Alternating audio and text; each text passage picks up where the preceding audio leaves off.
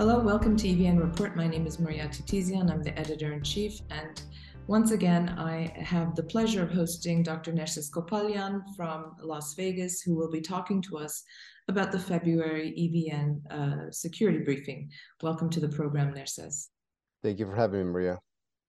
This is our sixth security briefing. We launched it back in September 2022 after the large-scale attack by Azerbaijan on Armenia proper. This was on September 22, 23. And since then, we have been providing data-driven, in-depth analysis of the precarious security situation, from Azerbaijan using hybrid warfare tactics to its aggressive opportunism, its aversion to peace, and on the other hand, Armenia's diplomatization of its security, the need to build up its deterrence capabilities, and also the need to implement what you called a porcupine doctrine.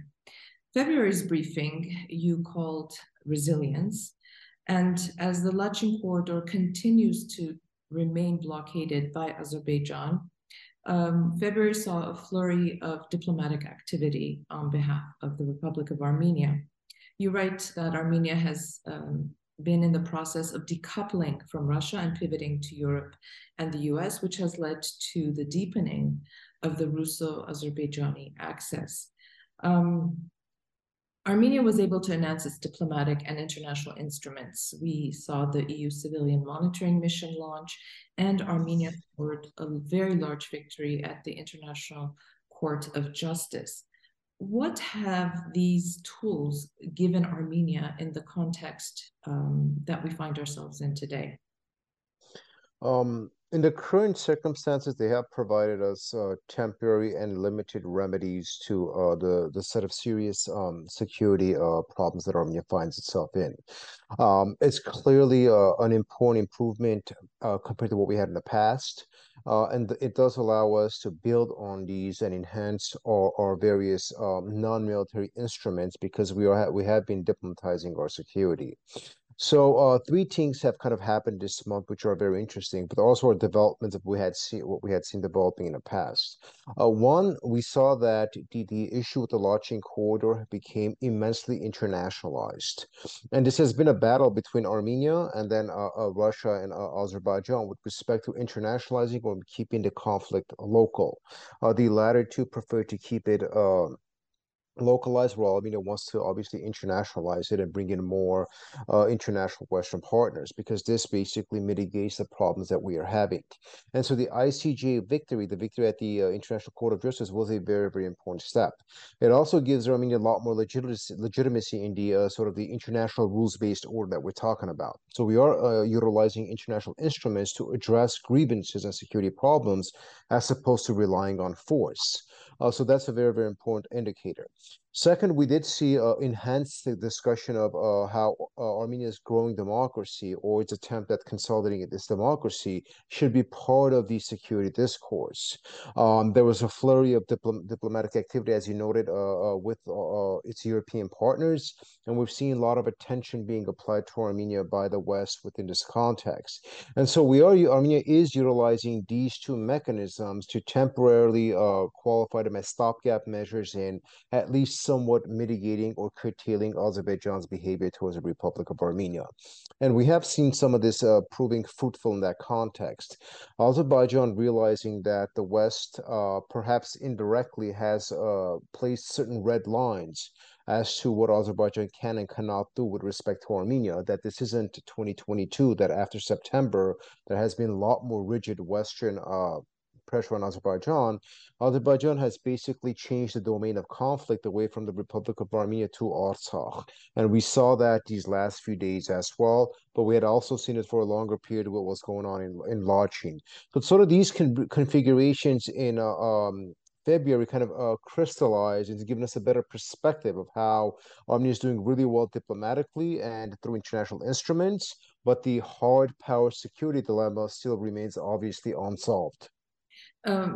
Absolutely. And just as a reminder to our viewers, on March 5, Azerbaijani forces ambushed a vehicle carrying Armenian police officers in Artsakh who were using an alternative road.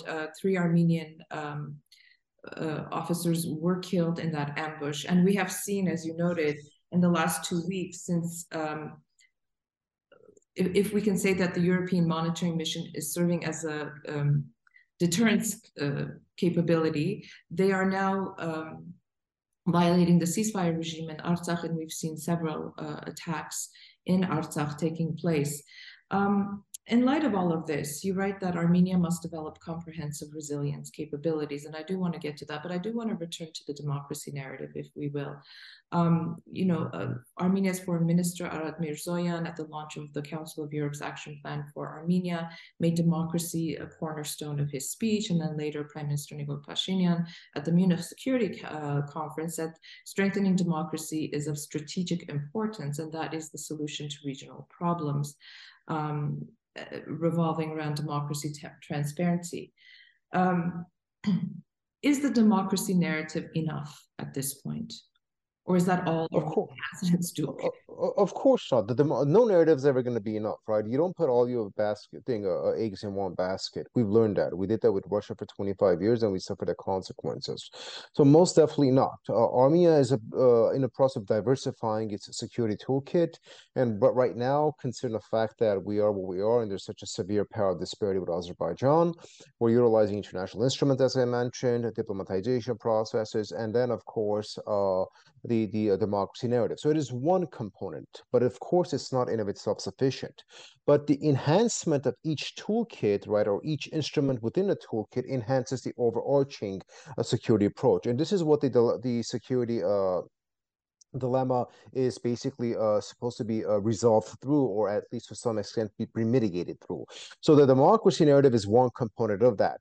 And we were very honest about this when we addressed the issue. There were very high expectations that Europe, for example, would have bought into the democracy narrative to the extent to which Armenia expected it in 2022, but it didn't. Europe made the decision that they have a pending severe security, energy security issue at hand, and so they chose to have a more transactional principle that shaped their South Caucasus approach as opposed to a value-driven approach. And so we cannot be blind to these developments. But at the same time, we saw the EU civilian mission taking place. We saw the EU becoming more active and more vigorous when it came to diplomacy. So the narrative, it is slowly working, and it hasn't given the dividends that we would expect. But then we have to be very reasonable with our expectations. This is why democracy narrative is one toolkit, but it's not the absolute one. Also, building narratives take time, right? Azerbaijan did a very good job for 20 years building the territorial integrity narrative, and we fell behind on that. So reshaping the discourse by saying territorial integrity is no longer an issue because Armenia is not making any claims that this is a democracy and a human rights issue, reshaping that narrative is going to be time-consuming. It's a work in progress, but we have started it, and it is resonating with the West. So in that context, it's a very important step. Also, what we have done is we've basically attempted to shame the West in informing them that they promote the democracy narrative when it comes to Ukraine. Why is it that when it comes to Armenia, they automatically become, disregardful of this narrative or basically minimize it? And I think that kind of resonated as well. So between our decoupling of Russia based on Russia's behavior and its refusal to provide security as it was supposed to, and a slight pivot towards the West, the democracy narrative is slowly gaining traction. Okay, well, in that context, can Armenia continue to remain committed to a Western configuration without raising the ire, if you will, of Russia, who continues to have a lot of leverage in the region, from Russian security, border security guards in Armenia to its Russian base here? Could it weaponize energy, for example, in the case of Armenia? It's a tightrope that Armenia is now walking, but can it continue this Western configuration? Absolutely. I wouldn't qualify this as a Western configuration. I think this is a very Armenia-centric configuration, but that the pivot to the West is necessary because Russia's basically told us, don't rely on us, we can't help you. Furthermore, Azerbaijan right now, considering the sanctions and our security, need to get our gas and security, expand our security markets into the West, we're going to be utilizing Azerbaijani pipelines, and therefore Azerbaijan is more of a priority for us. us. So based on that Russian posturing and their refusal to help us, Armenia by necessity is pivoting west. But what other reason might be, that is the configuration.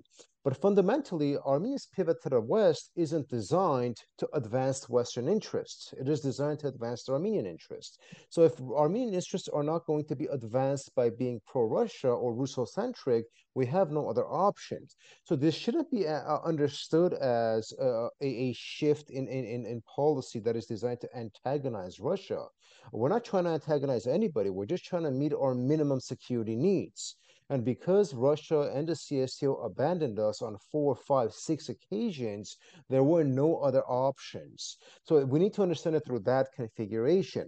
But at the same time, of course, Armenia has to be very cognizant of the fact that even though Russia is a diminishing power in the region and has a lot less influence than it used to, it is still the reigning regional hegemon.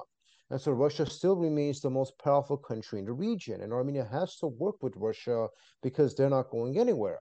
But reconfiguring relations with your allies or strategic partners, whatever you want to call it, right, and having disagreements isn't the same as talking about creating antagonism and conflict. So these things have to be balanced out. So in that context, Armenia has refrained from the pro-West or pro-East, pro-West, pro-Russia narrative.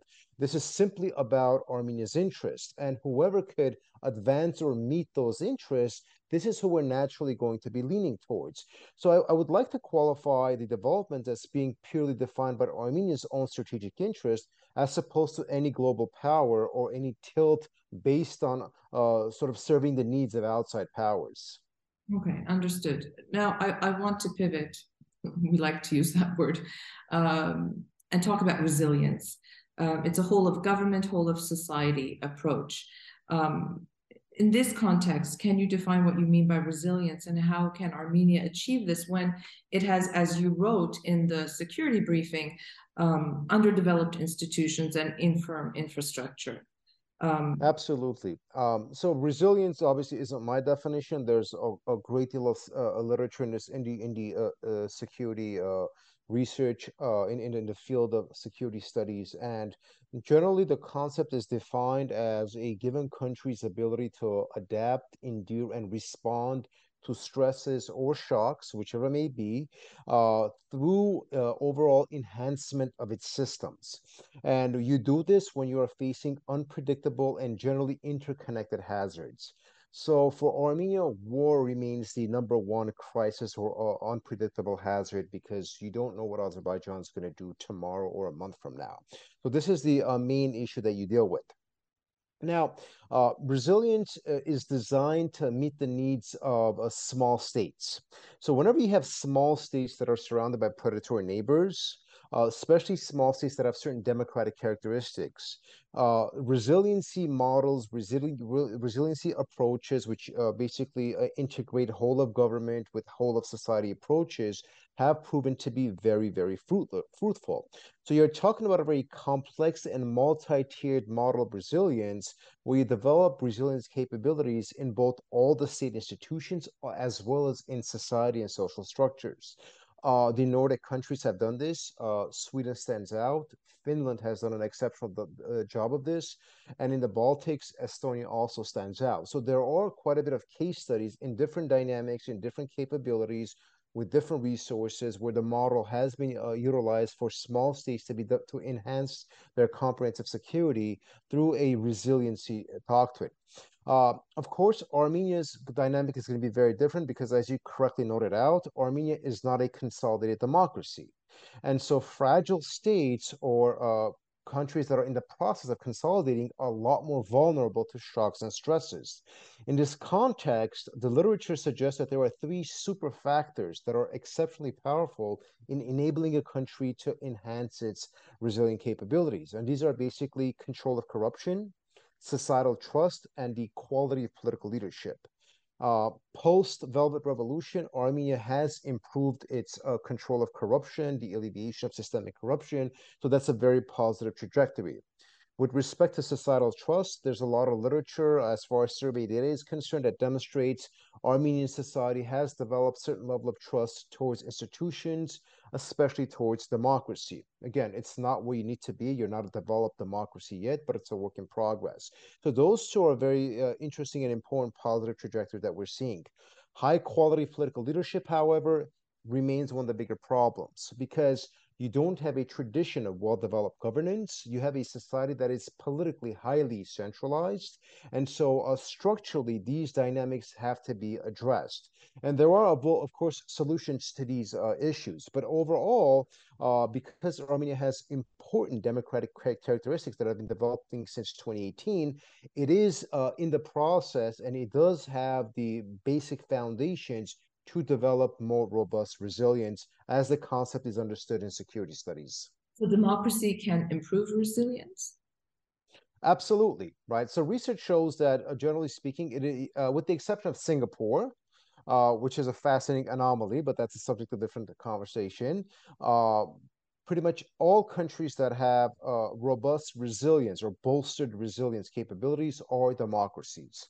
That's why we speak of the small Nordic countries and then the Baltic countries, which are small states. And the reason for this is because in order to have resiliency, you must meet 5 general governance characteristics. These range from state capacity to decentralization to institutional professionalization and political inclusivity. And then, of course, with that comes civil society. So everything I just mentioned are democratic characteristics. So, for example, non-democratic regimes, right, they might have state capacity, but they don't have professionalized institutions because there's high levels of corruption, nepotism, things of that sort. There is no political inclusivity in authoritarian regimes, and there's definitely no civil society, or whatever that is, there is, it's utterly suppressed and diminished. So societies that do have these characteristics tend to develop strong resilience capabilities. So Armenia, for example, does have political inclusivity, generally speaking, but it's a work in progress. It has one of the strongest civic societies in all of Eurasia. That's a very, very important indicator. What does it struggle with? It struggles with state capacity because it's still in the process of building. It struggles with decentralization because power traditionally has always been concentrated in Yerevan. But decentralization is a work in progress. There are some programs that are being implemented. But the biggest problem Armenia has, right, are its institutions, because these are institutions that have been inherited from the Soviet period. And then after 25 years of corruption and all the problems that come with non-democratic structures, post-2028, Armenia has not been able to speed up the reforms process. And the problem with having non-professionalized institutions is that they are not able to implement all the reforms or all the policies that are necessary to have resilience throughout the government. So in more simple terms, right, if you have professionals, professionals do a good job. If you don't have professionals, you're going to have problems. Research clearly demonstrates that in democracies, because institutions are professionalized, they're much better at what they do. In non-democracies, institutions are not professionalized. They're designed to serve the regime or certain political elites. Therefore, they can engage in a whole of society or a whole of government approach, especially when you have crises. Okay, so you partially answered my next few questions, but again, just for our listeners, I want us to define again these governance characteristics, and you expanded on some of them already. So state capacity, we understand, is reforming institutions to enhance resilience capabilities. That's understood. Selective decentralization allows crisis response to be locally appropriate and quicker. There's a danger, though, of ineffective decentralization. We need this healthy collaboration between local and central governments. How do we implement this selective decentralization in a way that is effective today? Because, as you said, today, one of the biggest problems we have is everything is centralized, whether that's from the defense ministry to governance, to education, to government structures. Everything is centralized right now. How do we achieve that? Well, you achieve that by developing policies that are specifically designed to bolster resiliency, right? So, for example, let's say Armenia has a crisis in the Syunik region, right? What do? We mobilize the forces, for example, or other capabilities in Syunik, and then we try to bring forces or capabilities from Gyumri all the way to Syunik. The problem is localized because everything has to go through Yerevan. Once you start mobilizing resources, then again, it's a centralization process, right, where the localities are not developed, properly developed to deal with hazards or crises. So a selective decentralization model gives localities and the local politicians and the local bureaucracies the necessary tools and skills to address and be resilient in the face of crises until more resources come. Because for the longest time, and this is also a Soviet legacy, right? Because everything in the Soviet Union was centralized. Because your institutions have been inherited and designed in such a way, they are not conducive to efficient response or to localized response. So this is one important component that developing resiliency programs or mechanisms where locals are properly trained, local bureaucracies know what they need to do, and this allows for functionality. But the ineffectiveness part is very important because you can't place all the burden of resiliency on the locals. So ineffectiveness develops when basically the central government thinks, oh, the locals could deal with these problems, we can be slow in our response. Or if you need to, for example, share resources, right? That's where decentralization could be ineffective because, for example, the local operatives in Syunik do not want to send resources to Gyumri at times of necessity.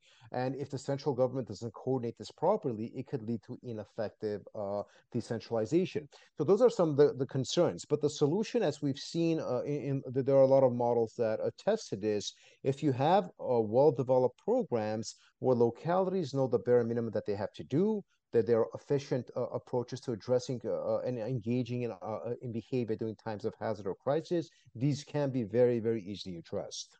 Right. Another characteristic that is vital to build effective resilience is institutional memory. And again, you touched upon this very briefly. Lessons from the past, from 2016, the four-day war, to all of the, you know, over the last 25, 30 years that we've seen of border skirmishes, incursions. How important is it for leaders today in positions of power and positions of affecting change to draw lessons from the past, and are we even doing that now? I mean, this is a very, very good and very important question. Armenia's institutions aren't professionalized, so they're not designed to have institutional memory, and this is a problem. For example, when you shift ministers from one position to another extensively, or you play rotating chairs, or individuals are basically taken from one ministry to the other, to the other, to the other, or middle management is constantly shifted. When you have situations like that, right, you can't have institutional memory. The purpose of institutional memory is to have those who work in these institutions for very long periods, right, develop sufficient professionalized knowledge. So if a crisis does develop, the institution already has experienced individuals that are very proficient at what they do. So a simple analogy would be, for example, firefighters, right? Imagine if a building is burning and, you know, a bunch of firefighters go and they address the problem. 2 months later, you have a similar situation, but the firefighters have forgotten how they're supposed to use their instruments and their mechanism to put down the fire. Well, that is a big problem, right? And you would have that issue because those firefighters who were effective 2 months ago have been taken and placed in the Ministry of Education or whatever, right? So you bring new people from a different ministry to serve as firefighters, and of course, the problem isn't going to be solved, right? So, I mean, this is a very anecdotal, primitive example that I'm giving, but this is the problem you have. So you don't develop institutional memory, you're not able to solve problems that are consistently coming up that the institution is supposed to address. And our defense ministry is the perfect problem, right? An example of this problem, because it is an underdeveloped institution, it's a closed institution, and its capacity for memory has been very, very neglected. We talk about the experience from 2016. Did we learn anything from it? That's highly questionable. Or even 2020, have we learned anything from it? We don't know. Also, another issue we have to be honestly addressing is, do these institutions know how to preserve a memory, right? So if they do have institutional design flaws that are not correct or alleviated, they cannot develop the memory capacity necessary to address future problems. So all of these are kind of interconnected. We generally use the generic term of institutional reforms. That's a broader component. But when these institutions do not have sufficient memory, they don't learn from mistakes, they don't develop contingency plans to address issues, through times these defects tend to accumulate, and then you tend to have severe problems. So the examples that you gave are exceptionally good examples that, you know, what have we learned in the last 10 years, or in the last 5 years, or even in the last 2 years? Okay, and this leads me to the next characteristic that you talked about, which was political inclusivity. Yesterday, we were having a conversation, Nerses, about the fact that we don't have critical conversations amongst ourselves. We don't address problems as they arise. We let these issues fester, and it becomes very toxic. And you write that, you know, low levels of polarization are crucial determinants for resilience. And just like after 2018, when we didn't, although we were one of those platforms who were pushing for transitional justice, we have not addressed the political polarization in a very comprehensive and meaningful way. And that's why we see political opportunism taking place, and we see this fracturing of the political elite, if you will, in the country. How important is it for us to have these very difficult conversations and say, you know, you talk about whole of government, whole of society. It just boggles the imagination as to why we cannot come together at a time of such severe crisis for our country. So is it, not to place blame on anybody, but we have the government on the one hand, the elite, if you will, then we have the political opposition on the other hand, and yet there doesn't seem to be any conversation, discourse taking place. Most definitely, right? It takes two to tango, and polarization has two poles. So both are responsible for the growing cleavage and the lack of discourse and the lack of basic, decent civic conversation of these important political issues. And to your point, right, you know, there's a body of research that kind of demonstrates this is the problems of this. You know, when you talk about non-consolidated democracies, which is Armenia, right, we're in the process of consolidating. When your research shows that countries that are basically have high levels of polarization and they're not consolidated democracies, these countries are conducive to instability. I mean, the numbers are up to 30 times more likely for these countries to face domestic instability than those countries that have low polarization. So polarization is potentially a security issue as well. It hurts decision-making, it hurts social cohesiveness, it creates all kinds of problems. So this is most definitely a very important point that you're bringing up. And we have to understand that Armenia's opposition, right, being an illiberal opposition, feeds off of polarization. At the same time, the governing party instrumentalizes the polarization, the factionalism, to exclude the opposition from decision-making processes. Now, both have their arguments, right? But these arguments don't solve the problems of the country, especially during times of crises. And this is the issue at hand. So research shows that, listen, not everything has to be all nice and wonderful between the political parties. Matter of fact, you don't need to have extensive inclusiveness. The research says that you need to be, quote unquote, inclusive enough to address the problems that come up. Because if you keep having fracture, you're going to be a very, very fragile state. So those are very, very important configurations to consider. I mean, let's look at what happened in on November 9, November 10, right after the ceasefire, right? In the midst of a severe security crisis, a very, very serious loss in war, uncertainty, the opposition basically, you know, invaded government offices and engaged in the type of behavior that it did, right? This is what we're talking about. You cannot have this during times of crisis. Similarly, during times of crisis, right, the government doesn't communicate well, doesn't coordinate well, and this becomes conducive to confusion. You can't have this during times of crises. So resiliency modeling, right, presents mechanisms where you diminish these types of problems so that in times of crises, instead of having chaos, you have a functional society that is ready to face, adapt, and be resilient to the hazards that you are facing. I don't want to delve too deeply into the strength of civil society. We know that civil society organizations are filling gaps and resilience bolstering functions, as you say.